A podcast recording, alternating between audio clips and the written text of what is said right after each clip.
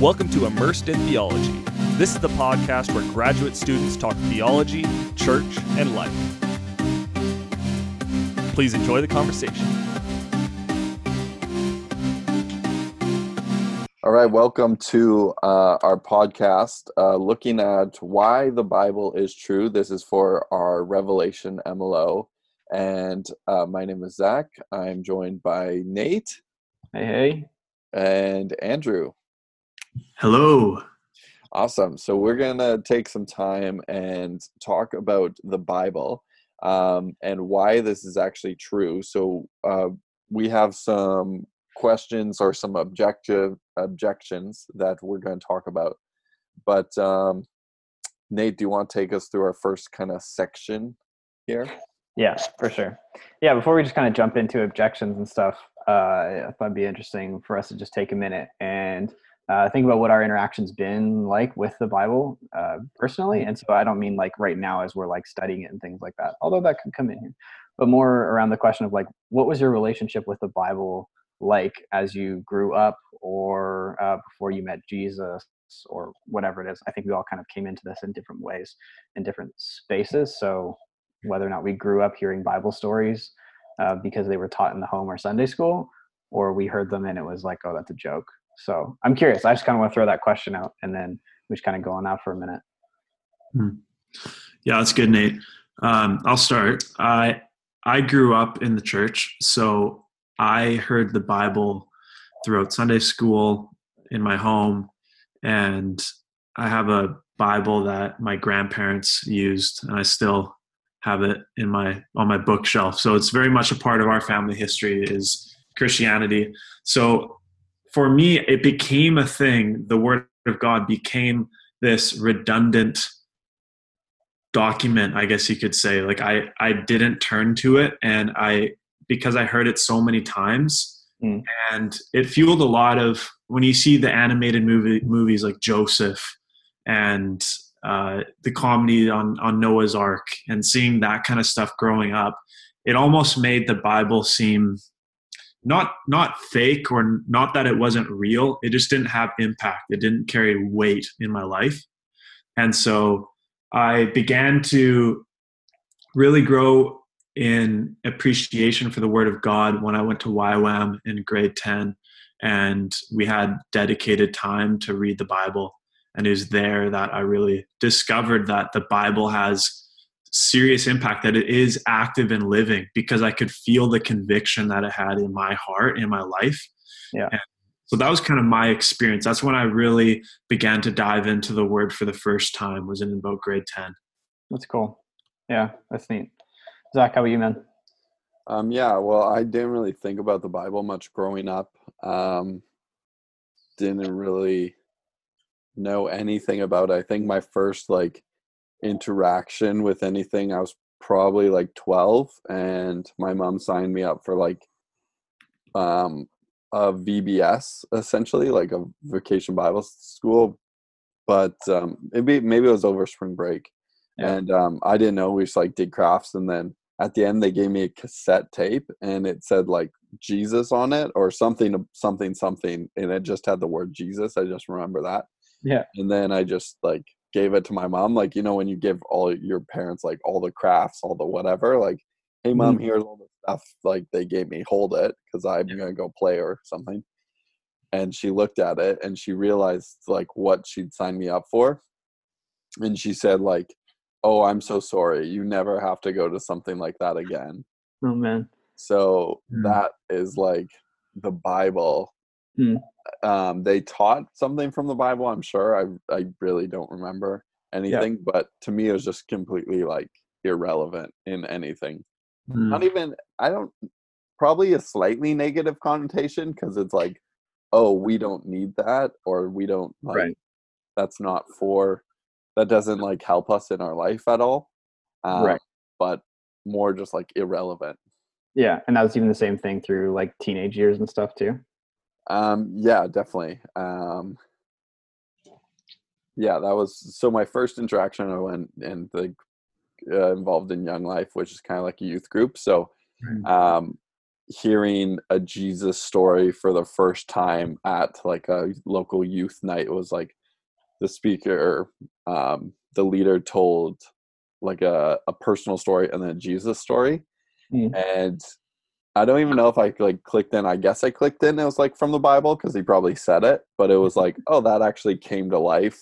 That seemed like you spoke about this Jesus story. Like maybe it was Jesus healing a paralyzed man and about his friends lowering him through the roof and him just like animating that to life. Like people have these struggles. Like, okay, those are relatable things to me. Yeah. And I don't think much changed after that, but hearing the gospel later in high school, for me, the thing that brought me to Jesus was like hearing that Jesus built us to be in relationship with him. Mm. So I really had great leaders or Christian leaders around me who helped me process kind of verbally, and they would use the Bible as their kind of guide, but that's, I heard the answers from their mouth, not like, oh, go read the Bible. Mm. So when I came to like be fully committed, early on, I was like, hey, I'm going to make this decision.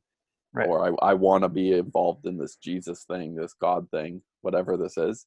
On the beginning of that was more because of the people that I really met. I remember like sitting at camp one year when I was like in grade 12, and I saw a Bible sitting on a table, and then I saw one of these leaders sitting, and it was like her Bible. I guess she went to a Bible study before breakfast, but I wasn't invited to it, which I was like actually disappointed because I was just having so much fun at camp. I was like, wait, you guys did something without me? Like, I want to do everything here. Right. But they're like, oh, okay, well, maybe you can come join us. We do this back home. I was like, okay, sounds great. Like, yeah, Bible study is like, I don't care what it is. I just want to be involved. I'm having a good time. Mm-hmm. Yeah. But that was kind of my heart. And I remember looking and I said, if this leader, and I like looked at the leader, believes what that says, and I looked at the Bible, and I just thought, then I'm in. So it was really like a testament to these leaders being incarnational to me. Yeah. So that was kind of my belief, what happened then. And then after, I kind of dug backwards and thought, okay, what does this thing actually say? But I always, from that moment on, I had a kind of more presupposition that I've seen the truth of this thing already. Now let me dive in and really see why is it true and how is it true in that deeper level. So then it became kind of a switch turned at that point when I kind of accepted Jesus. Right. Yeah. Wow, that's cool, man. Yeah. Interesting. Mm-hmm. I think for me, Andrew, probably similar story. Like I grew up around the Bible and the Bible stories and things like that. And they were very present in my house. My parents really brought in like, you know, especially like the Easter stories and Christmas and all those kinds of things that really start to come alive. But then you just kind of got used to hearing a lot of those stories. So yeah, I think like I always kind of grew up going, yeah, the Bible's it's a thing. It's, you know, something that I believe is true, and not really ever thinking too much about that, of just kind of like, oh, it's the Bible. Yeah. It is what it is. But yeah, so I mean, like that's got pros and cons to it, I guess. But it was interesting, like I was thinking about that idea, and I've thought about this before. And then even Andrew, as you were kind of saying, like the Bible sort of became something that was almost redundant of like, yeah, I kind of know it's a thing and I know it's there. But I heard a prof once say, he brought up this idea of how much he thinks cute Bible stories and like flannel graphs and whatever, Veggie Tales and, you know, the kidification of all the Bible stories have actually done a really big disservice to our overall view of scripture and those stories. Meaning like when you take a story like David and Goliath and you sanitize it and make it really kid friendly, when you're now 25 and reading David and Goliath, all you can think of is the kid version. Right. I don't know. What do you guys think of that idea? Do you think there's like that's true? Do you think that kind of like taints the way you can see scripture a little bit, because all you can think of is like the Veggie Tale version of whatever, Jonah or something like that? Yeah, no, that's such a good point. It's kind of challenging to grapple with. I see two sides of it. Yeah. I think of let's say, the Joseph story, mm-hmm. He was dealing with life and death often, like when he was thrown into the well, when he was in prison. And in the animated movie, it's animated, first of all, so it doesn't feel like it's death. Yeah. It doesn't feel like that's something that could even be a potential. Mm-hmm. So it does make it, it is more sanitized. On the flip side, I look at children's ministry as a whole, like Sunday school, yeah. and I think, well, how else do we effectively share Bible stories with children if right. we don't sanitize them? And so, I agree. I agree with what your professor said, in the sense that we might actually deal with that later on. We might struggle with reading these stories without thinking of the animated version. But at the same time, if we don't give those animated versions like Veggie Tales, and if we don't do our Sunday school stories so that the kids can listen to them, then they're not hearing the Bible. And it right. won't actually, I guess I would say I'd rather have somebody have an animated story stick with them than no yeah. story at all. Yeah. Okay. Yeah, that's fair. Totally. I think there's definitely a challenge in there of like, how do you still teach them the Bible? Because mm-hmm. you obviously want to, and that's obviously what Scripture commands us to do. Yeah, it's a great. I have a thought, but Zach, I'm curious what you think, because you yeah. didn't grow up with them. Yeah, totally. How has that been different for you? One thought, which I think we'll touch talk about later, is what perception does that give about Christianity and the Bible? So yeah. there's Christian kind of from a skeptic or secular point of view, just a generic. From our cultural moment, how do they view Christianity? Okay, what do they have to look on Christianity? What's kind of the most prominent? That yeah. might be one thing. I mm-hmm. think we'll talk about that later. But for me personally, I didn't grow up reading those stories. Yeah.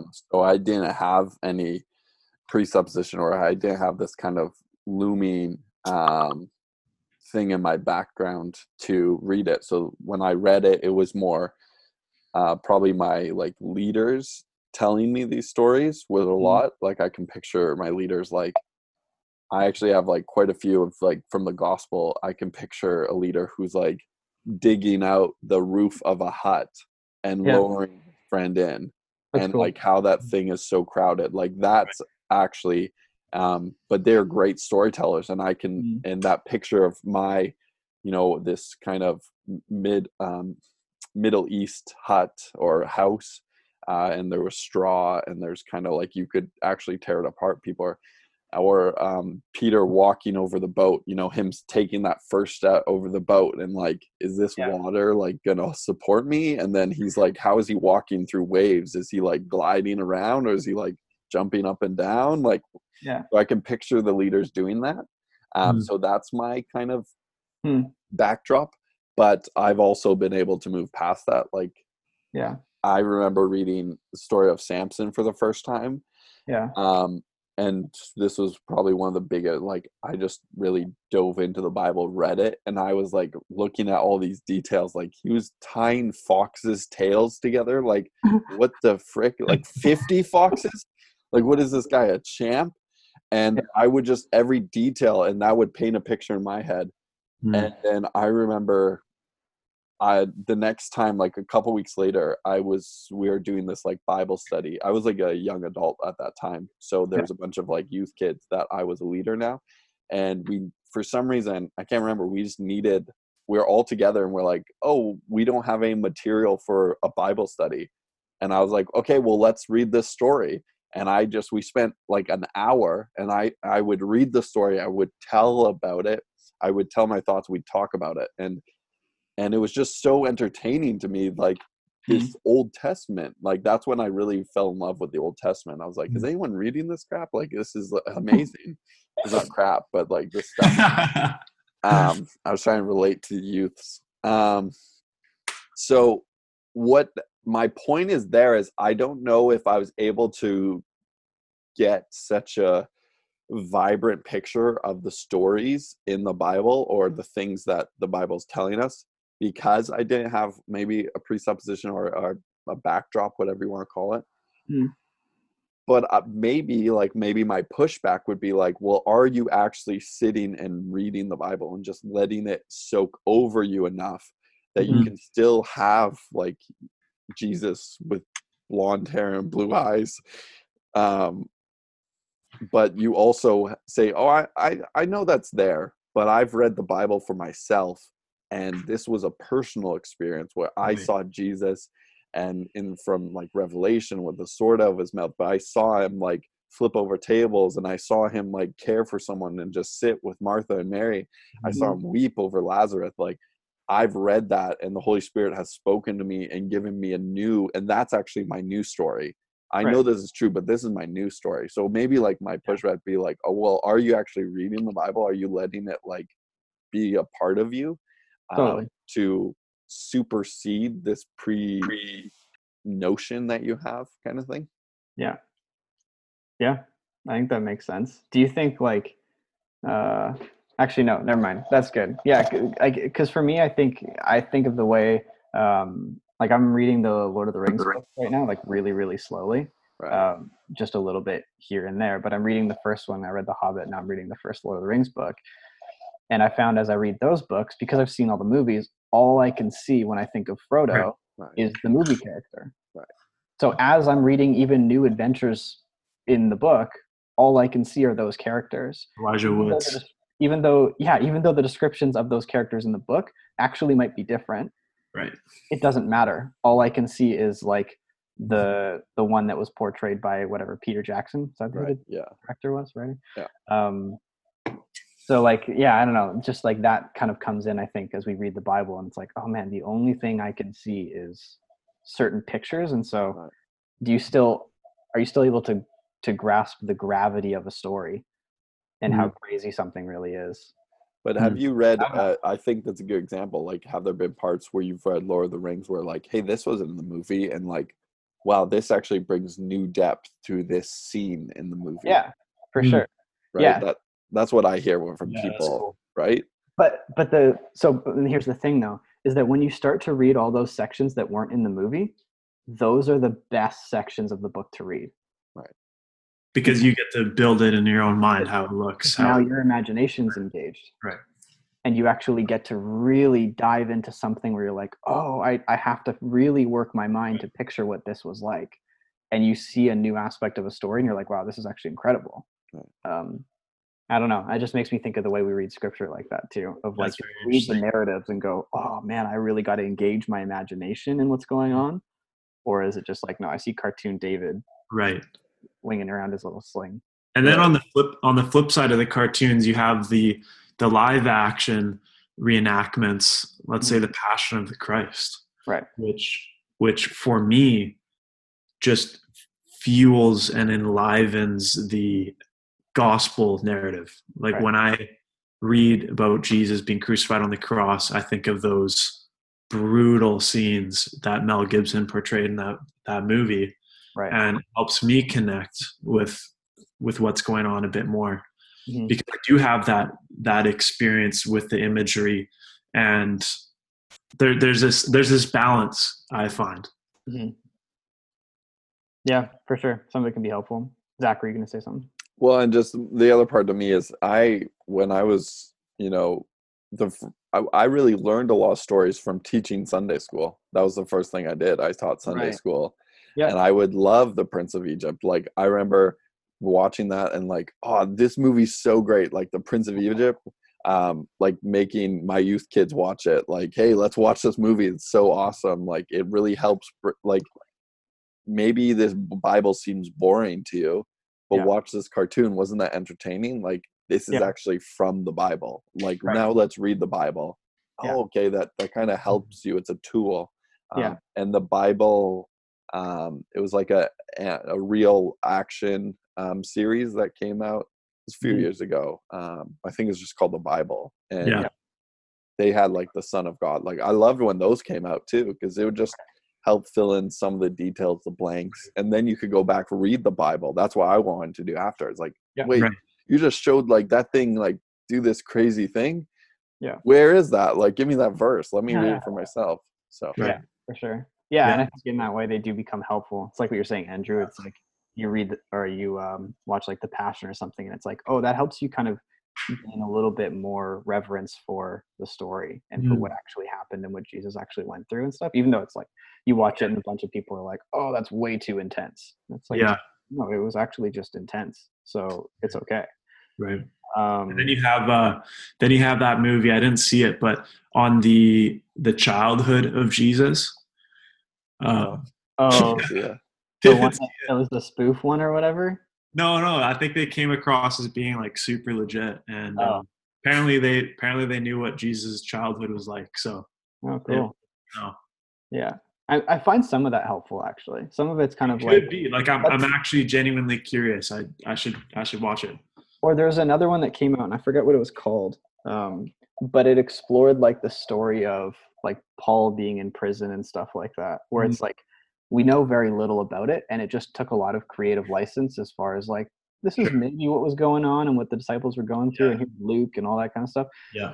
And even though you can't read or watch it and go, this is what happened, it's like, but it's for me, it was almost a helpful thought experiment of like, oh, right, there was so much else going on at the time that Paul was in prison and writing this letter. Mm-hmm. It's like, right, I got to think outside of this sometimes. Yeah. Yeah. That's a good point. Yeah. But okay, so one of the other things, maybe Zach, this goes to what you were already touching on too, is with the, you know, the Bible stories and the perceptions of Christianity that people have. Like maybe another question for us to go off of with that is like, what is it for us that's been our biggest struggle that we've had with Scripture? Whether it's like understanding it, believing it, whatever it is. Is it maybe like at times it was too simplistic, or it's like, man, this is boring? Because now that I'm actually thinking about this question, I think that was what it was for me sometimes. And this plays into what I was talking about with the getting at with this question about Bible stories and stuff, because you get so used to a bunch of the stories, you miss all the details. And so I got bored with a ton of it. And then I went to Bible college and had professors that started opening it all up. And I was like, oh man, this is crazy. And really simplistically, it's like, Adam and Eve and like eating the fruit in the garden. It's like, okay, what fruit was it? Okay, well, everyone's going to say it's an apple. It never says it was an apple. And there's actually a history behind why it became an apple, because there was like this erotic sense of it in the culture and blah, blah, blah, blah, blah. It was this weird thing. But it was just little things like that where the Bible started to open up. Right. That was helpful for me. But that was one of my struggles with it. It was like, man, these stories get kind of boring because you've heard them since you were like 4. Anyway, so that's like one of the things for me. But like, what about for you guys? What is one of the biggest struggles you've had with Scripture as you've come to understand it and learn it and having to wrestle with believing it? For me, one of the biggest things was kind of the Old Testament ethical or moral acts that you saw, you know, God kind of deeming as either professing as this is what's happening or deeming okay. So that would be some of the wars or the genocides that happened in the Old Testament, and then again with some of the maybe slavery laws that were professed or talked about. Yep. Yeah, for sure. I mean, another one you could throw in there is like the polygamy stuff too. Right. Like people with multiple wives and concubines and stuff like that, and you're like, this doesn't seem right. Right. Yeah. Okay. Yeah, that's definitely one. Okay, let's come back to that in a sec. Andrew, what about you, man? I'd say 2. One of them was I really struggled when I first started getting into the Word, and even still today, is just understanding it. So just general comprehension, especially when you're in the Old Testament, but when you're in the New Testament too. I think for anybody that's freshly opening up the Bible, it's hard to comprehend and understand this narrative and what is being said, all the laws in the Old Testament. So that was a big thing I had to grapple with and overcoming that barrier. And then on the flip side too, there and more so lately than earlier on, I have found it's a bit of a struggle just in terms of contradiction. It seems like there's certain areas where, okay, well, this is said here, whereas this is said, and it seems like it's a total contradiction between 2 different authors. And so that was something that I did grapple with for a while as well. Yeah, for sure. And I think that's fairly common. We should come back to that as well, is like the idea of, are there contradictions? And, you know, as we read things at face value, it looks like it's saying one thing here and it says another thing here. And so if we take it as one unified piece of work, then, okay, how can it be saying more than one thing at more than one time? Especially between like the Old Testament and the New Testament. Like you mentioned the laws, where it's like, oh, there's a law here that says you're not supposed to eat pork, but then, okay, we all eat pork. So what do we do with that now? Yeah. Totally. Yeah. Okay. Zach, let's come back to yours. Like the whole idea of like the ethical issues in the Old Testament, whether that's genocide or, you know, murder or those kinds of things. Like, what do we do with that? Right. How have you wrestled with that? And then what are some of the, I don't know, I'm not sure if we have many of the answers for this, but, you know, just from our experience, what do we actually do with that? Because no doubt it's not something that, you know, we're the only ones that have talked about it. It's a struggle a lot of people have. Totally. Yeah. I mean, so many things to talk about, but to kind of frame it, the one issue that might come in play is the problem of evil and suffering. Either God's not all powerful or God's not all good. Yeah. So why is there suffering in the world? Mm-hmm. And we can see that free will is a big part of that. There's lots of answers, and there's also, I think, Nate, you actually said this best, there's no actual ultimately satisfying answer to that question. Right. I remember we've talked about that before. Yeah. But one major thing is that we have free will, that God loves us, so he allows us to make decisions, and thus we made a decision to disobey God and live our own life. That creates us to live in a fallen world, and I think that's the backdrop of Genesis when you look at a lot of that, or maybe the Pentateuch, which a lot of that happens where there's wars that are happening that say, no, God's going to kind of supernaturally intervene and create this type of destruction, which is a different category. That's why I wanted to categorize it in what are we actually talking about? To me, it's when God's like, hey, walk around Jericho 5 times and then, or not more than 5 times, walk around Jericho and then I'll destroy the city. It's like, okay, that's God doing that. Like, that's not a free will choice. But if we talk about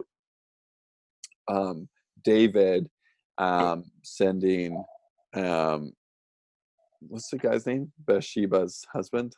What's his name? Bathsheba's husband? I don't know. I'm blanking. Isn't the guy he killed? Uriah? Yeah. Uriah. There we go. Some Bible trivia. There we go. We're doing it.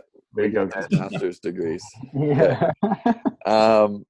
He sends him on the front line and steals his husband. Okay, that's not like you can take that. Did God want that to happen? It's like, no. Did he make it happen? No. He actually like told David not to do that, but that was his choice, his free will to do that. So we're talking about like two different things here.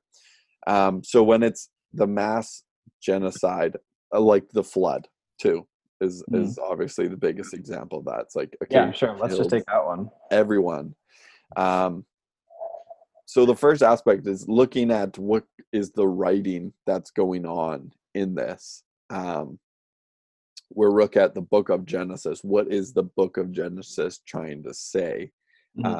What type of writing? And we can talk about that forever.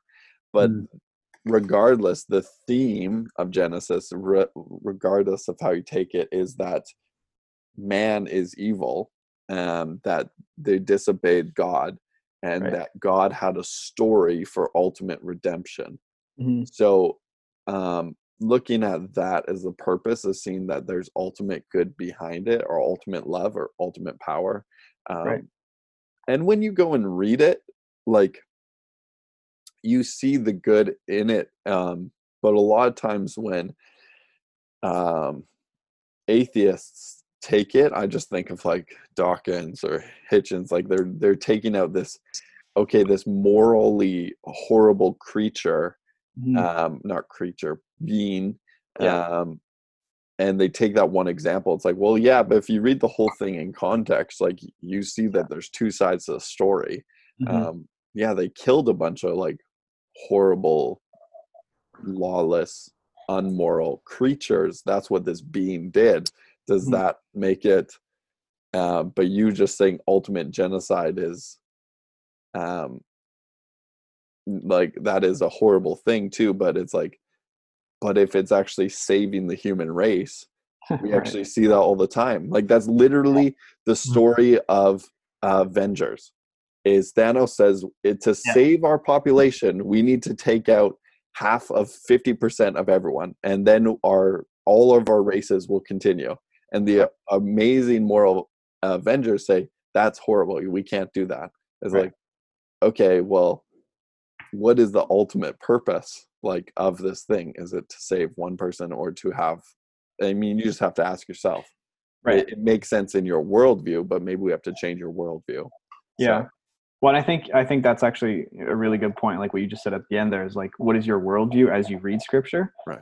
Because what you're saying is, like, do you have that background to think of the fact that it's like, yes, humanity rebelled against God, and so we're constantly in that position of, like, being deserving of his wrath. Okay. So it's like, that's the starting place. So it's like, there's no reason that God shouldn't just wipe everybody out already. We're already in that place of just, like, we should probably just all be wiped out. There should have been tons of stories of that. And, right. But when you have a worldview that says, no, we're good and we're deserving of good things and blessings and all that kind of stuff, then, yeah, it does seem weird when God does anything disciplinary, but also something that seems a little bit more ethically questionable. But I mean, when that's your worldview, then that obviously is going to be a bigger struggle. Because I think even when you look at the judgments of God, like, we were just doing like our justice Bible reading, which is all the prophetic stuff. And one of the things that's just noticing in there is, like, okay, yeah, God continually judged even his own people, Israel, and allowed them to be destroyed. Oh, like, over and over and over and over. But it was never final. He always reserved the remnant or whatever, right? Right. So it's like, yeah, he was disciplining, he was allowing bad things to happen or whatever it is, but it was never final. Like, for the people of Israel, it's like God was actually still very merciful, because he could have just ended everything, but it's like, out of his mercy, he chose not to. Well, that's the bit. Yeah, I think that's awesome. Like, the bigger picture is letting someone die. Well, it's like, God doesn't want anyone to die. Right. But why does it matter if it's, 30 years or 60 years? Now that's like, well, God has a bigger plan. He actually hates 60 years because he has eternity in mind. Right. So 60 to 30 is insignificant for what we're talking about if there's a greater life that's on the top. Everyone dies. So why does it matter if, well, you don't have the right to kill that person? That's like, well, yeah, but so you don't have the right to take this time away from that person. That's what you're saying. Right. Because we're not talking about death here, because they're going to die eventually anyways. So we're talking about time, and we're talking about control. Right. And if we talk about time and control, well, that's exactly what God wants to take. He wants to have complete, we were just talking earlier in roundtable about the servanthood of Christ. To give up your life is to gain your life. Well, he literally wants you to give up your whole life. So, and that perspective is like, yes, that's 100% what we're talking about, is complete genocide of your life. Everyone, genocide of all lives that don't follow Jesus. Right. That's an interesting way to put that. I feel like it's a great little soundbite. Take that one out of this.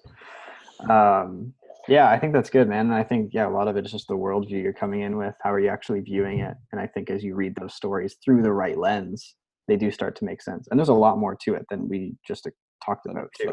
Like, to any of that, the genocide, mass kind of destruction sort of things. I think we're only still just scratching the surface on that. But I think it's good to do that. And just also to acknowledge the fact that it's like, we wrestle with that. It's like, all three of us can probably say it's like, we've wrestled with the idea that God allowed really bad, or he even made it happen, of like mass genocide, or called for it, or destruction, or whatever it is. And it's like, yeah, we all sit there and go, yeah, that's kind of weird, and it doesn't sit real well with me. But I have to then understand that it's It can't be based on my presuppositions or my worldview. I have to rearrange it to go, okay, but who is God and how does this actually fit within the bigger part of, or bigger narrative of things and all that kind of stuff, right? Andrew, anything to add to that point? Yeah, I was just saying, like, it's almost scandalizing, like some of the stuff that is said, it seems like in Isaiah, how it said it was the will of the Lord to crush him, prophesying his own son. Right. And you read that and you're like, what the heck? Like, he was will to kill his own son, and his son hasn't even come yet. Right. But when you look at the Gospels, we know Jesus was crucified, and a lot of, if you just look at it in those kind of terms, like a lot of the Bible doesn't make sense. Like, it's, how is this even a thing?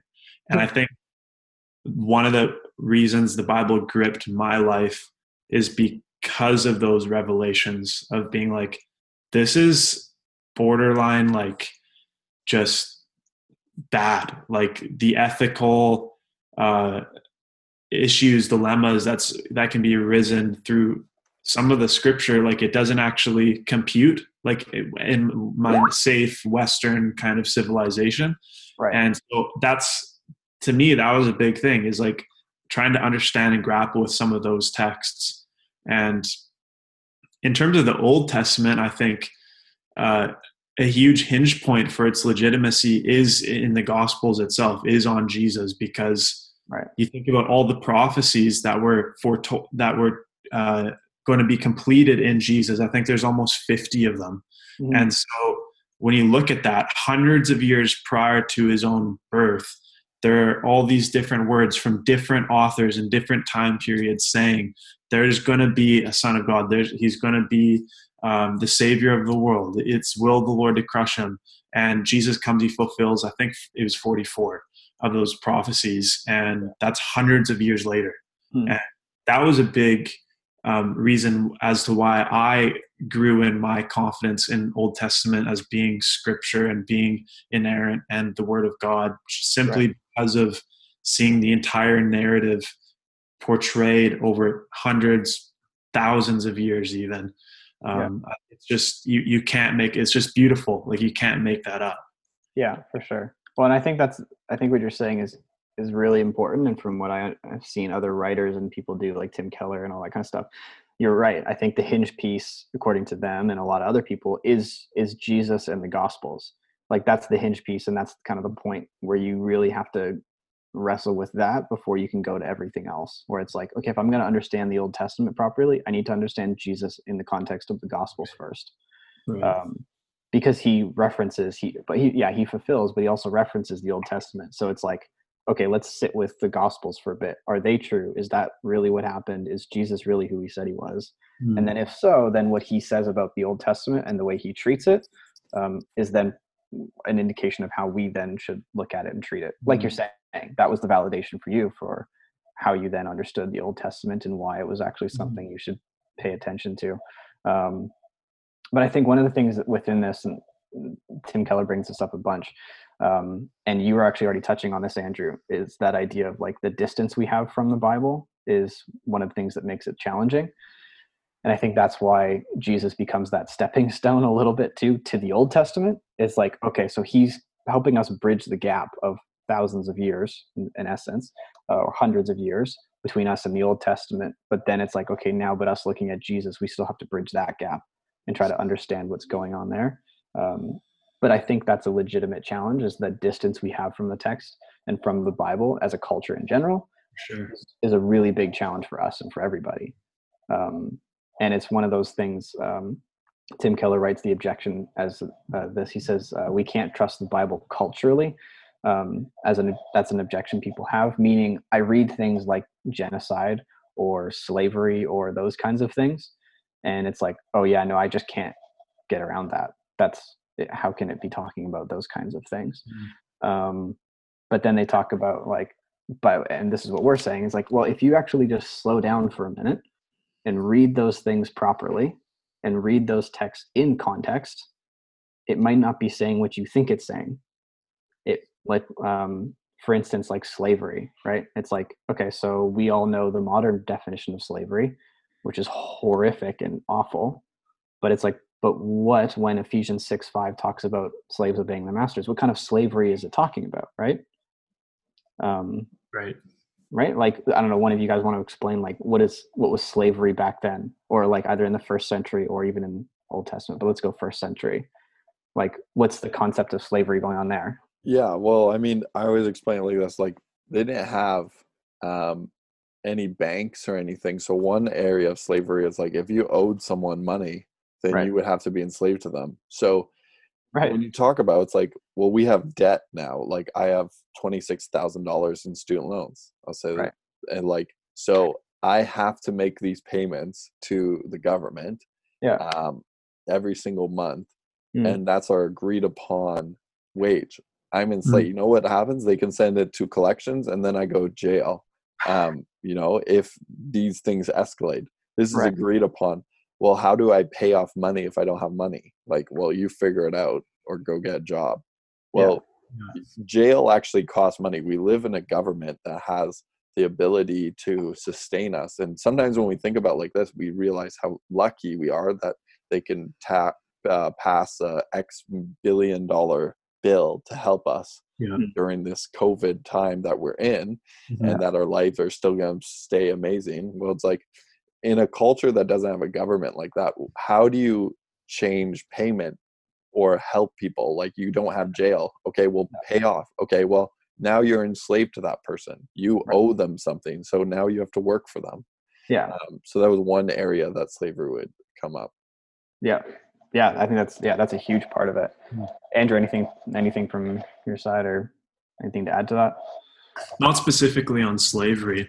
Okay. I think, I think Zach, what you're saying is right. And I think there's a lot more to that even. It's like, okay, yeah, you became enslaved to that person, but then you weren't that much different than a free person. It's like, you still were your own person. You could still earn money. You still lived relatively well compared to everybody else around you. It's like, it's not like you were forced into like awful conditions and labor and stuff like that all the time. And it's like, you weren't even a person, whatever. It's like, no, they could own land. They could own property. They could earn enough money to buy themselves out of slavery. Like, it was actually not that bad. And it's not the modern definition of slavery. And so with some of these kinds of things where it's like, well, that doesn't sit well for me. It's like, well, yeah, because there's such a big distance from us to the text, we have to understand it properly. And I think that's one of the things, the biggest challenges people have with the Bible. And we, like, you know, all three of us have with the Bible as we read it and wrestle with it. It's like, oh, right, this isn't in our context. They use language different. They had different traditions. And I think, and going on that, if we read it actually in the context, like, this might not be an exact exegetical line, but let's say your slave owed money, and laws like on the seventh year you let them off or you let them free, you know, there's laws that say that. Okay, well, when people work for businesses, let's say there's a Christian business owner and you look at their life totality and their home and their employment, like, are you giving them bonuses? Are you paying off their debt? Are you giving them more than they deserve? Like, if we actually started to, you know, exegete this and apply it to actual modern day context, I don't think that those same objections would come true. Now people would say, well, that's too far the other way. And it's like, well, yeah, that's the extremeness, the love that God is actually commanding his followers to do. Those were the laws he was putting in place. Right. I know that's not true for all the laws, but I'm like, you would see that in some you know, just contextualness of some laws where it's like, you know, this was actually a little bit extreme the other way. You're not so high and mighty on your moral tower. Like, when was the last time you've given more than you need to somebody? Right. Yeah. But it's being able to actually, you kind of have to put away your cultural lens a little bit though, to get past the initial, like, I don't like it. Right. To get past that, to go, okay, what is this actually saying? Oh, well, there's actually so much meaning here that we could then apply, and this really should change the way that we live. Right. But yeah, it's definitely a challenge. Okay, another one of these challenges or objections or whatever it is. Andrew, you brought this up already, was the idea of contradictions. Are there mistakes or are there contradictions within Scripture? Because obviously, if there are, that kind of undermines its authoritativeness, or, you know, it's like if there's one lie in the Bible, okay, that kind of messes it up for the rest of the Bible, right? Right. So this is a big deal. So, I mean, Andrew, I mean, like you brought this up as like one of your own struggles, but like, you know, explain it a little bit. It's like, okay, what if you can find one of these or think of one of the contradictions, or, you know, kind of explain what's going on there and why it might be challenging. Yeah. And I think this actually applies to what we were just talking about, which is kind of being at such a distance and not having context. Mm. Cultural understanding is another reason why it can appear that there are contradictions. I found that in the contradictions that I had, it's when I actually kind of began to understand the cultural context, or the churches that were actually being written to, what was going on in their cities. And there was a lot of clarity that was brought to me by doing that kind of research. Hmm. So one somewhat recent example I can think of is the way that Paul and James talk about grace. So James talks about grace. He says, you see that a person is considered righteous by what they do and not by faith alone. And that's in James. And then you go to Romans and Paul says, for we maintain that a person is justified by faith apart from works of the law. And so there's this glaring contradiction at face value. And it's like, okay, what is actually going on here? James is saying that you only have faith, there's only grace by works. And then Paul is saying that there's no works to be done when it comes to grace. You're just saved through faith. And so that was a grapple with me. That's just, I would say, one example of many that I'm sure you two know of as well, that seemed to contradict. And so I had to kind of grapple with that. And he says later, James, what use is it, my brethren, if someone says he has faith, but he has no works? Can that faith save him? Mm-hmm. And I came to the conclusion, just through different commentaries and getting more cultural context, that they were speaking to different audiences, and they needed to hear certain words. And so James is talking more about faith that actually produces loving behavior.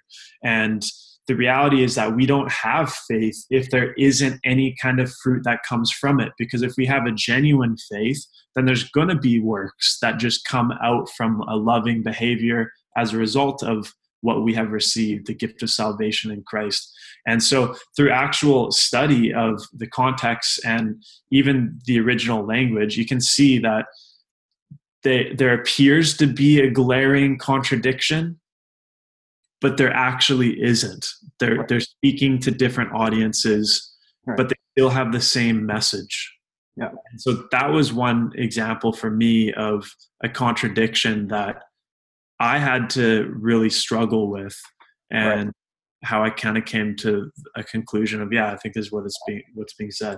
Yeah, for sure. No, that's good, man. I think that just, it's right. It's what you're saying is like, it goes to show that, you know, if we do the study, if we try to understand the culture, the historical context, the cultural context, then, you know, a lot of it starts to make a lot more sense. Mm-hmm. Okay. What about like, there's another one that gets quoted every now and then, or quite often, is the description of Judas's death. Are you guys familiar with this very much? Is it one of them he's hung and then the other he's eaten or something? So the two passages are Matthew 27, where it says that he went and hanged himself, and then Acts 1:18 says that he, falling headlong, he burst open in the middle and all his bowels gushed out. There we go. Yeah, there it is. Yeah. Real pleasant picture there. Yeah. And so people will quote this one, like it, and they'll say like, okay, so which is it? Did he hang himself, or did he like fall and, you know, his whole midsection pour out and stuff like that? But then, you know, it's like, it's something like this, where it's like, okay, well, what if these aren't two contradictory explanations? They're actually two explanations of the same thing. Right. And the Matthew 27 one is true. Judas went and hanged himself. And then maybe it's just Acts 1:18, and this is a very legitimate scholarly way to look at this, is that, yes, he did hang himself, but then at some point, someone had to go cut him down. Right. And then when his body essentially falls, right, hits the ground, and then, you know, his bowels gushed out everywhere and stuff like that. Right. So it's like providing further explanation to it. And it's like, that's not weird at all. It's like, no, that makes perfect sense. Right.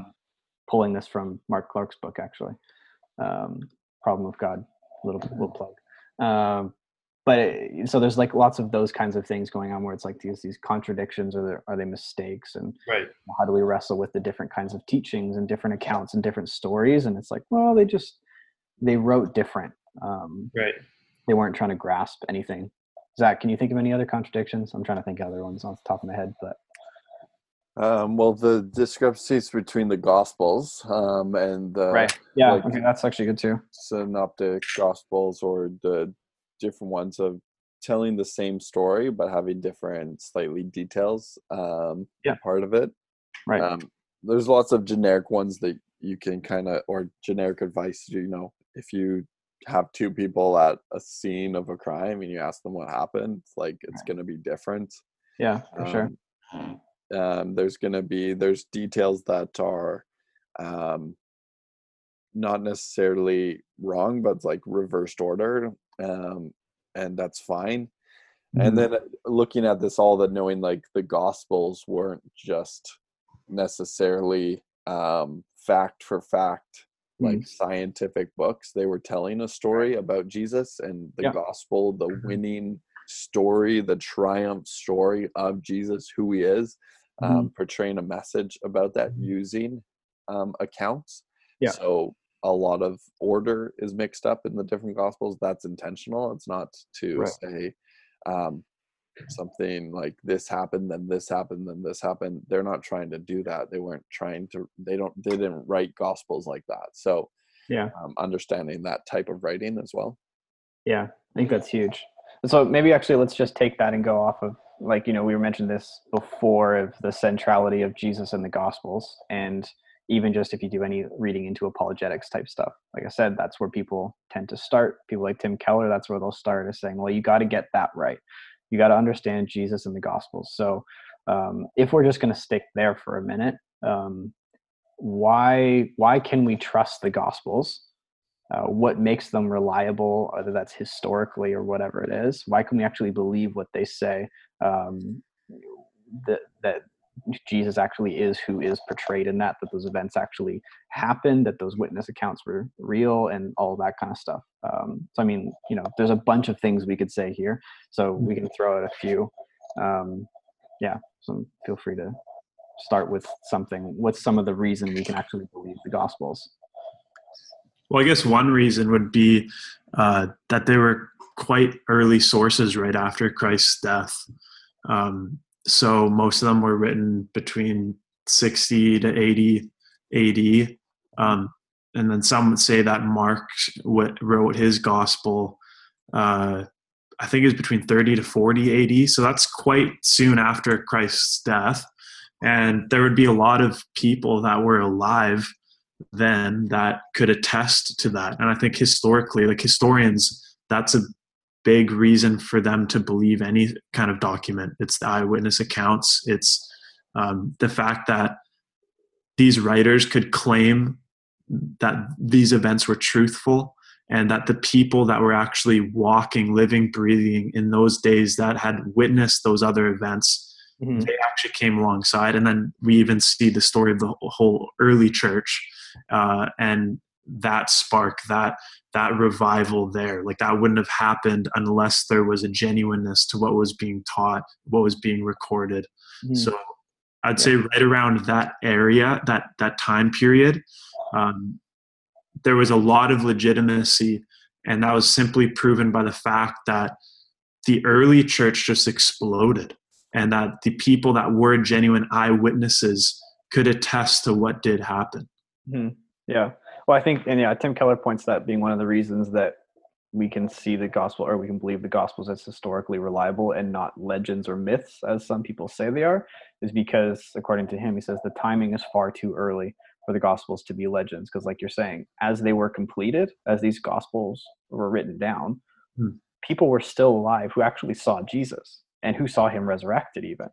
And so if they were like going around and creating all these falsified accounts, there was a whole bunch of people walking around going, yeah, no, I was there. That didn't happen, man. And there was hundreds of these people, right? And then within that, the biblical authors use specific names of people that are like peripheral people. It's like the person who carries Jesus' cross. In Mark 15:21, it says that he was the father of Alexander and Rufus. So it's like, well, there's no reason for Mark to include those names unless those were names people were actually familiar with, and probably a person we could they could actually talk to or know or something like that. Or it's like, hey, I'm going to say Alexander and Rufus because they can attest to the fact that this is true. And so they legitimately, those people were still alive and around. Yeah. So I think that's huge. Zach, I mean, like we were talking about manuscripts a little bit before, but I mean, you know, tell us a little bit more about the manuscript side of things. Yeah. So basically when you look at any ancient document in an academic sense, you look at the amount of manuscripts you have. These are the amount of ancient texts that you can say, we pulled this from this actual physical piece. And this is how we get that information. So this is true for all ancient documents. Plato, so they call these copies. So Plato, there's 7 copies. These are kind of rough, you know, within 10%. So it might be 6 to 8 copies for Plato. Caesar is 20, and Aristotle is about 49. When it comes to the New Testament, I mean, a conservative number would be about 5,000, but this number is growing every single day, and they can't even code these amount of manuscripts. Like Trinity Western does a huge amount of this. Personally know a guy who's doing that right now. Yeah. They can't find enough people to document and code all the manuscripts that they have in the New Testament. So when it comes from an academic standpoint, this fact alone makes the New Testament the most historically accurate document on the face of the planet that there ever was. It's academic sense, it's unprecedented how accurate this document should be. We literally, you can study Aristotle, you can study Plato, you can study Caesar, you get degrees on these people.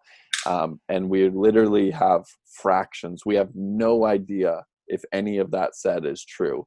But when you look at the New Testament, this is basically as factual, scientific as you can get in anything. If that is the precedent that they set with other ancient documents. Right. I don't think anyone really talks about the standard in the academic world. And that's the thing, is no one really knows, like, unless you're a professor with a PhD who's studying this stuff, you don't really have on the ground data about this stuff. It's all just really hearsay. But when you talk about this, like, okay, where are we getting this information? How do we know this? Why do we know this? Well, these are the reason. These are our sources. These are actual 7 copies that we have of this in the world. Right. I could go buy a full ancient manuscript of the New Testament. I could go get one and have it for myself. And the amount of work and resources they're doing to tweak and critique and change these little microscopic details about the text happens all the time. You know, I have copies of the ancient texts, and you know, the first copy, the second copy, this organization did one, this organization did one. Right. And the amazing thing, the reliable of all of this, when you look at anything, they're 99 point, I don't know what point. Or something like that. % the same. Right. We're talking about, was this supposed to be a compound word because this manuscript looks like there wasn't enough space between these letters? Or, you know, was this supposed to interpret it as in or on? Or, you know, it's those little things. And guess what? You can see all of those in your Bible. If you have footnotes in your Bible, they include all those disagreements, the textual variants, and you can say, is it this or this? And you can choose. Guess what? You can choose whatever one you prefer. And it doesn't really affect the main purpose of whatever that text is saying. So yeah, for sure. Oh, it's good, man. I think, yeah, there's the other aspect, like if you put the number of manuscripts also with the date of the manuscripts and stuff too, and when they were written, then it just gets even crazier, because it was all written between kind of, 40, 50 AD and 100 AD, right? Like the New Testament was. Right. But the earliest copy that we have of, not the entire thing, but the earliest pieces of manuscripts and things like that, is from 130 AD. Right. So you have like such a small gap between when they were first written and a copy we actually have in our hands right now, where versus something like Plato, where it's like, I'm just trying to find this year. So this was probably written in between 427 and 347 BC. The earliest known copy is 900 AD. So you're what, 1,300 years later? Is the earliest known copy? Right. So when you talk to someone and they have about concerns about the historical accuracy of the Bible, you literally can't take anything past, let's say, 500. We don't know then, in history standpoint. We have no idea what happened. It could have been, everyone could have been 100 foot tall monkeys with, swords as hands, and then we don't know. We have no idea. If you don't take the Bible as historically accurate, then you can't say anything about history, ancient Rome, about this or that or that.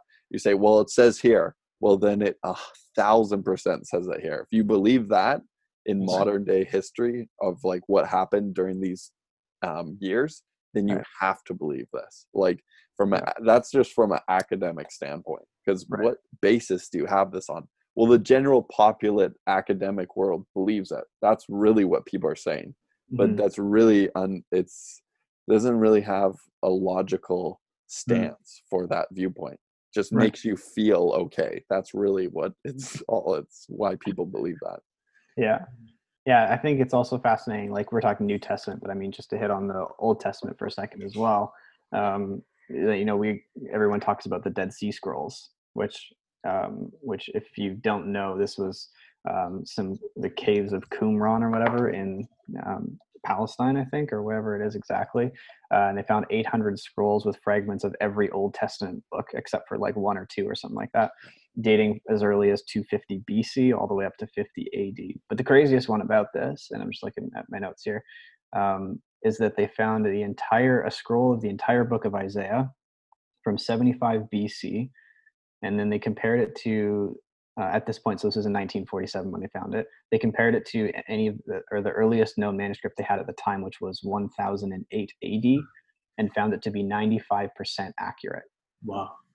So in the span of time, from 75 BC to 1008 AD, there was 5% difference, and most of that was omissions, misspelled words, and little things like that. That's incredible.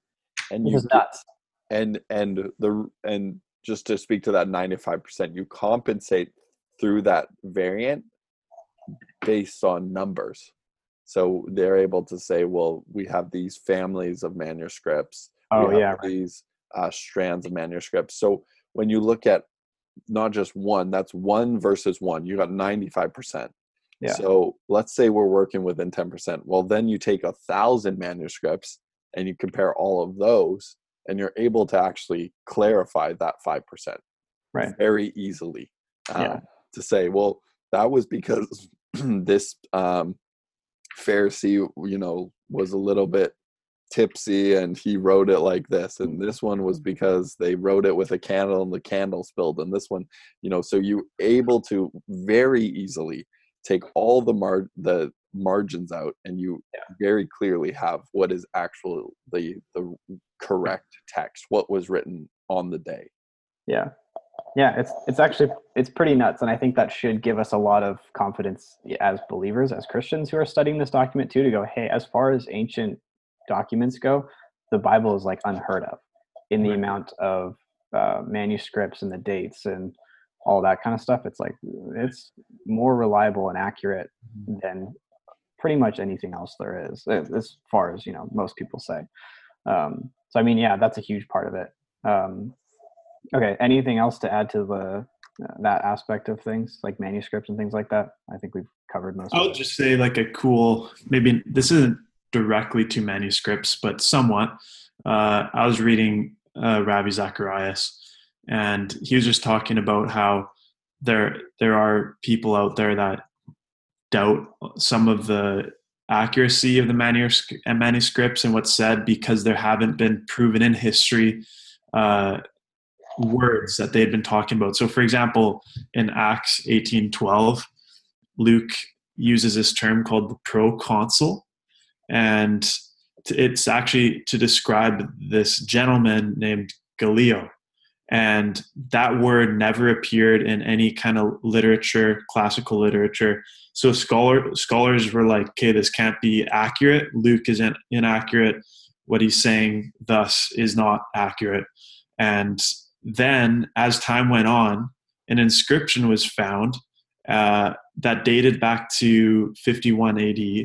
And then it used the exact same term, this proconsul. And amazingly, it actually described that same guy as well, Gallio. And once again, it's people are being proven even through archaeology now, like hitting the manuscripts at another angle through history with archaeology.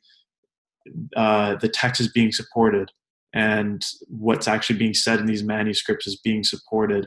Mm-hmm. And I find that to be, as a believer as well, a massive encouragement, just to know that we have physical evidence that what they are talking about, even when people and scholars didn't believe it to be true, we ended up finding dig sites that proves that what they said is actually indeed truthful.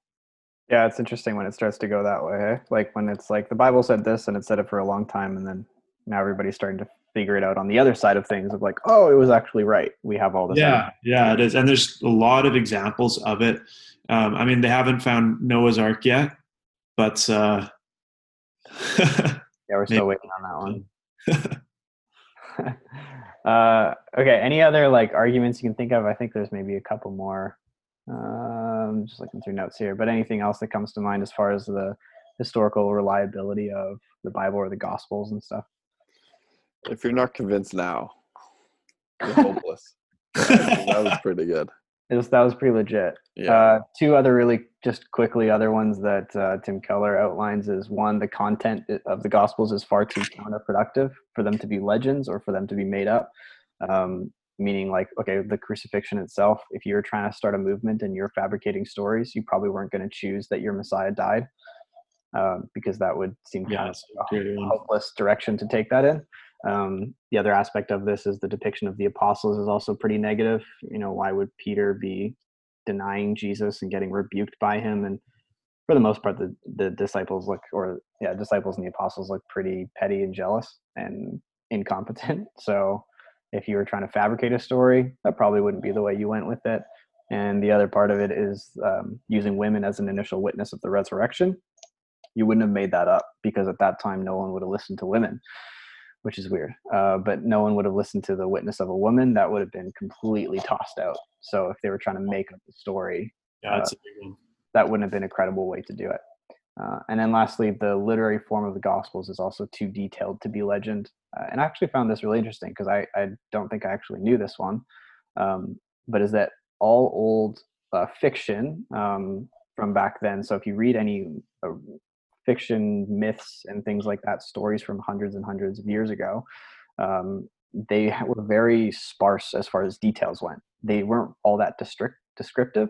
That's only been something more recently. So it's like when I'm reading Lord of the Rings, and it's like, the sentence the other day that I was just reading was like, you know, the rain started to fall and the dusty pathway turned to like milk flowing down the valley or something like that, where he's like describing the way that the water hit this light colored sand and turns to milk and weird things like that. Anyways, that didn't happen before. They didn't put those details in.